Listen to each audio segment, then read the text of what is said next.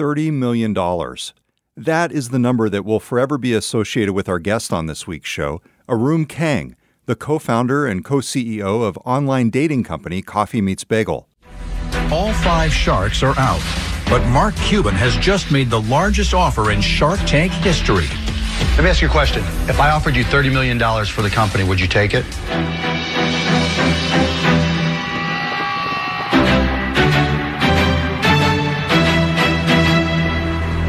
No. So, what happened after Shark Tank? On this episode of Numbers Geek, we'll get the rest of the story from Arum Kang, a Harvard MBA grad and the co CEO of Coffee Meets Bagel, the online dating company that she founded with her sisters. Their big idea is to focus on quality rather than quantity of connections. We'll talk about their mission and we will look at the underlying data in the United States to understand how trends in the country are making this quest even more challenging and important. And yes, we will find out if she regrets turning down Mark Cuban's offer. From GeekWire and USA Facts, this is Numbers Geek. I'm your host, GeekWire editor Todd Bishop. Stay with us. Numbers Geek is presented by USA Facts. Explore the numbers behind key issues facing the country at usafacts.org, where you can sign up for email alerts to be notified about the upcoming release of the USA Facts 2019 annual report on the U.S. government. That's usafacts.org.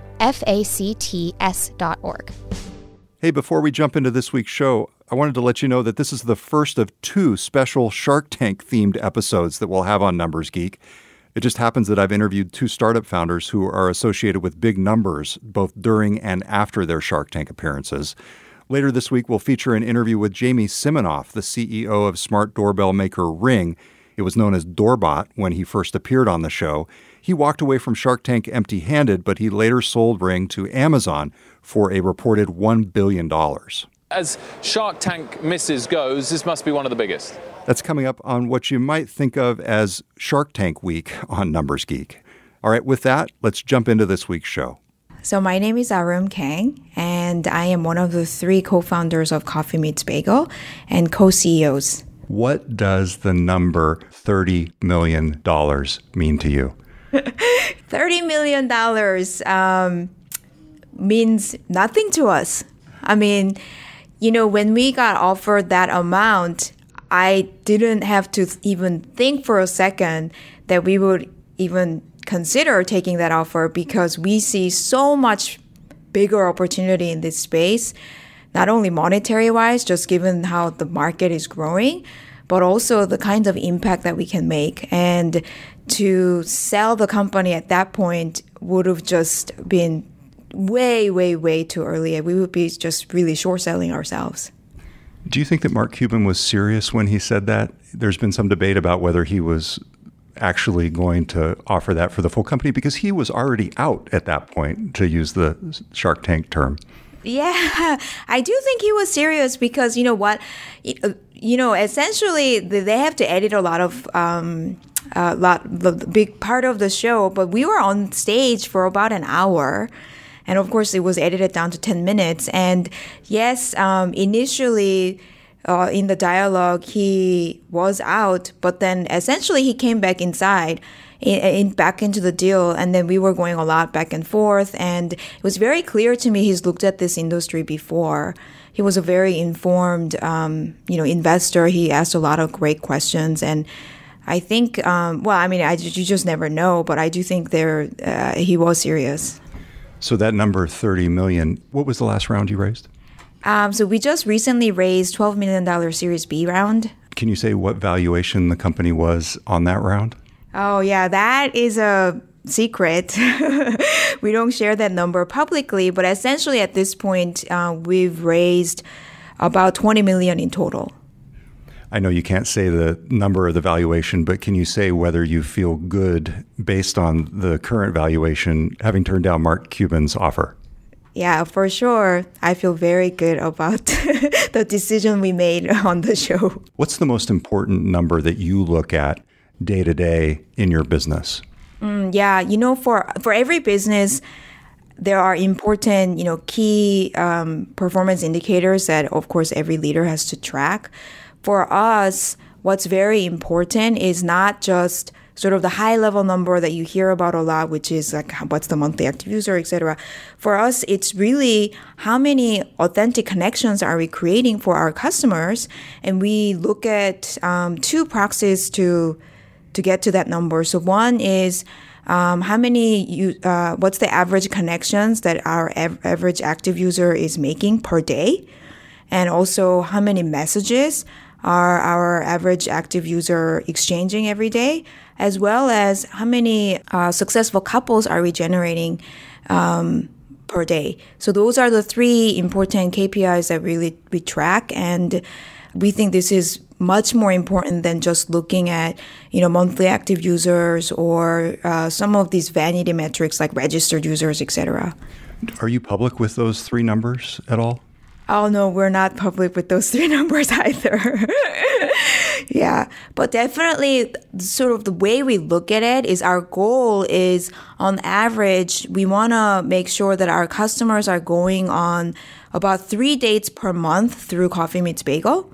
And so if you try to sort of, you can do the math backwards. So if you want to go on three actual dates, then how many active, you know, conversations do you have to have at any given week?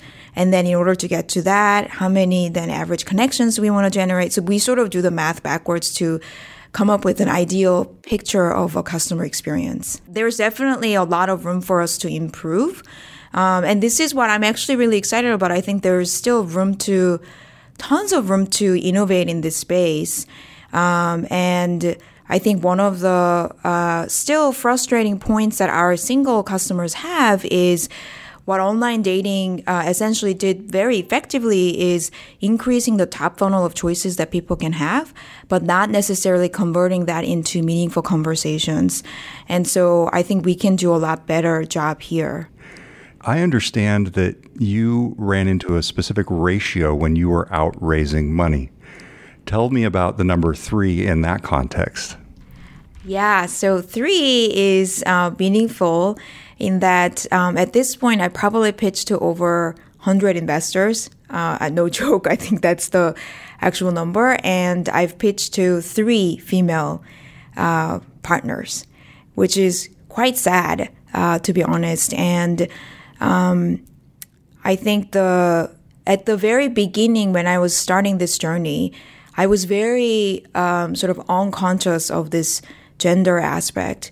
And to me, you know, investors and investor didn't really see this uh, as an issue. And more and more, as we, you know, your bar of sort of having to raise the the business metrics you have to deliver increases with subsequent rounds. Um, I, this was something I became hyper aware. And definitely being a female entrepreneur, there were a lot of instances where I felt like I was at a disadvantage.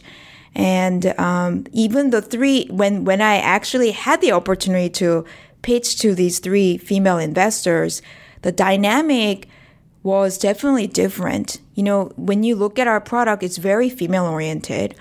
I'm a female founder, and um, the amount of time that it takes for female investors really to understand and get the consumer uh, needs is like this it's immediate.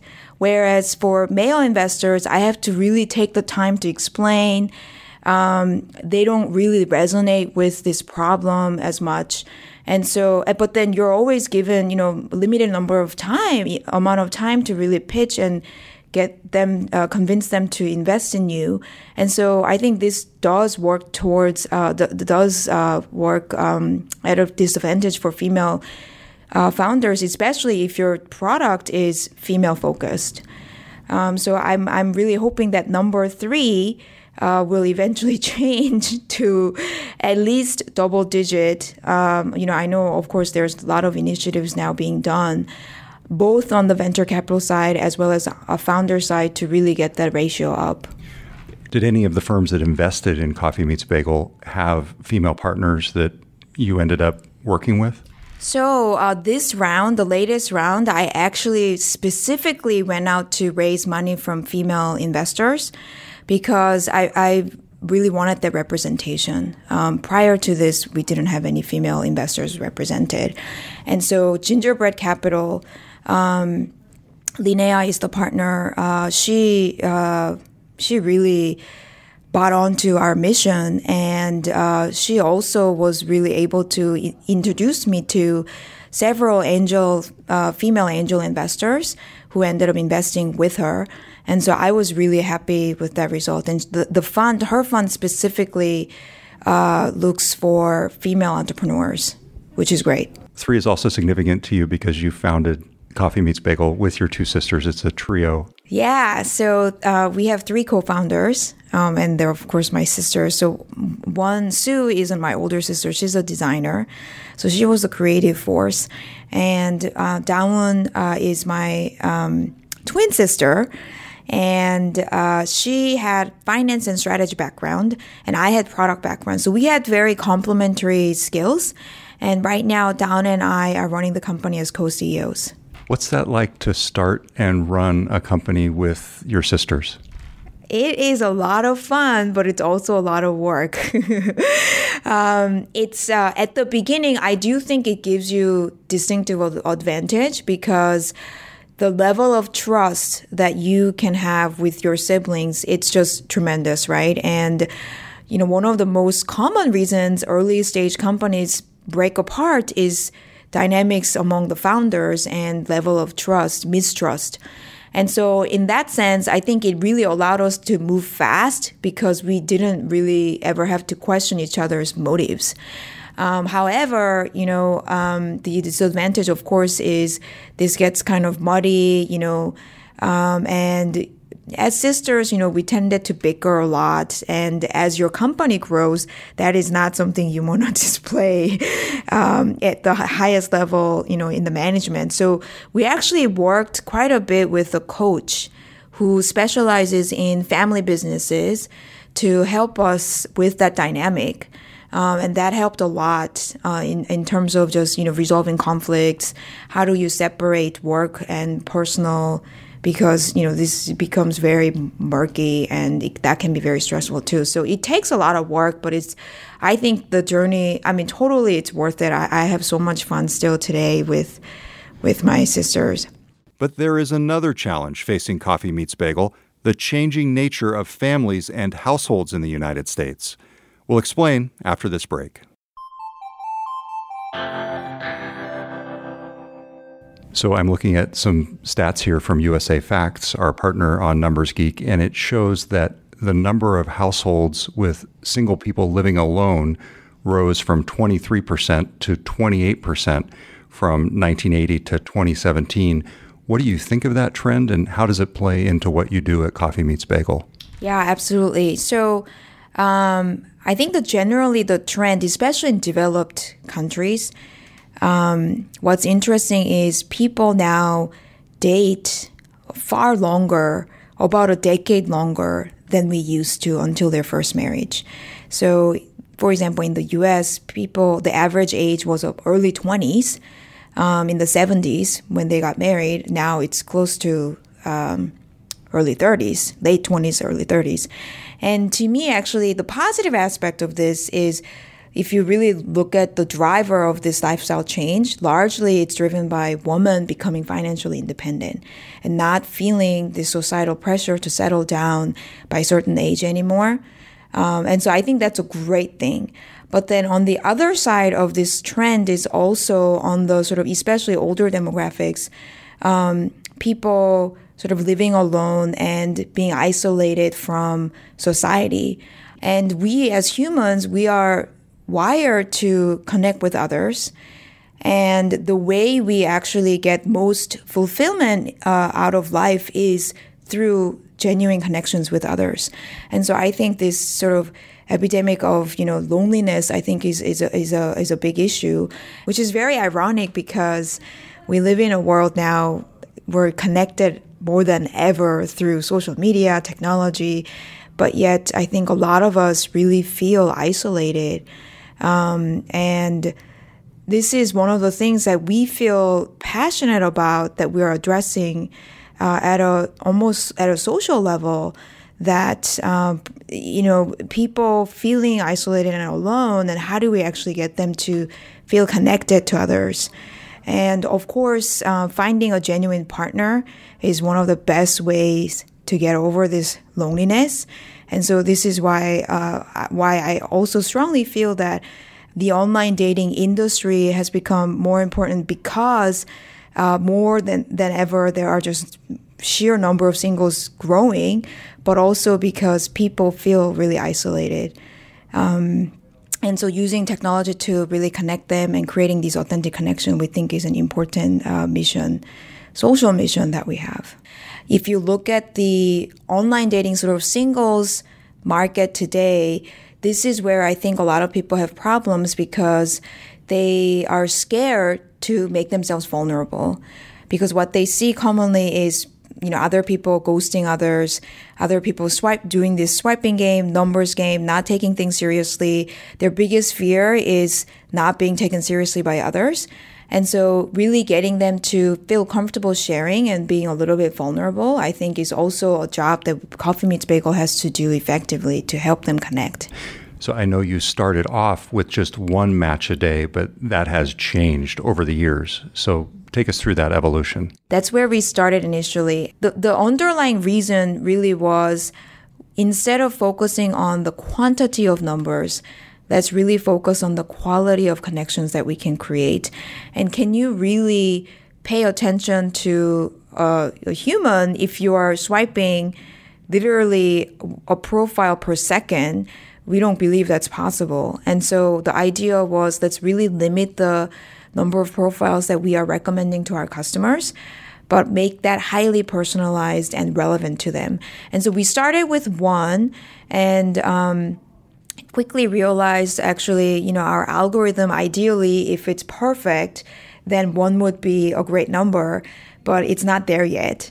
And so uh, we do have to give some choices to our customers. So today, if you're a woman, um, every day at noon, we still curate up to six matches a day. And what's interesting is these matches are you know, uh, people who have already liked them. And so as a woman, you just have to pick which ones you want to talk to. So it's very immediate and convenient for them. If you're a, a guy, then we give you up to 21 matches a day. And you have to wait until the other person, you know, likes you back, but that's okay. I think men in general, we find that they're just as engaged and they don't mind waiting and they like to have more choices. So that's sort of how the product experience works today. What's the most important number in your life? If you think big picture, even beyond coffee meets bagel or anything like that. I know I'm hitting you with this cold, but is there a good number? Oh. It's a hard question. Yeah. Is infinity, does infinity count? sure. I thought you were going to say two. Oh no, two is important number. We should say you're expecting your second child right yeah. now. Yeah, we, I'm I am expecting my second child, so two is an important number. But um, I thought about infinity because right now, you know, as as I've gone through this entrepreneurship journey, one thing I realized is there's so much to learn, and every day I'm actually surprised at how little I know. And so continuous learning is a really important value that I have and uh, something that I want to, uh, you know, really devote my entire life to. And there's no end to this. And so that's why I'm picking that number. that's great. Arum Kang, it's great to talk with you. Thank you so much.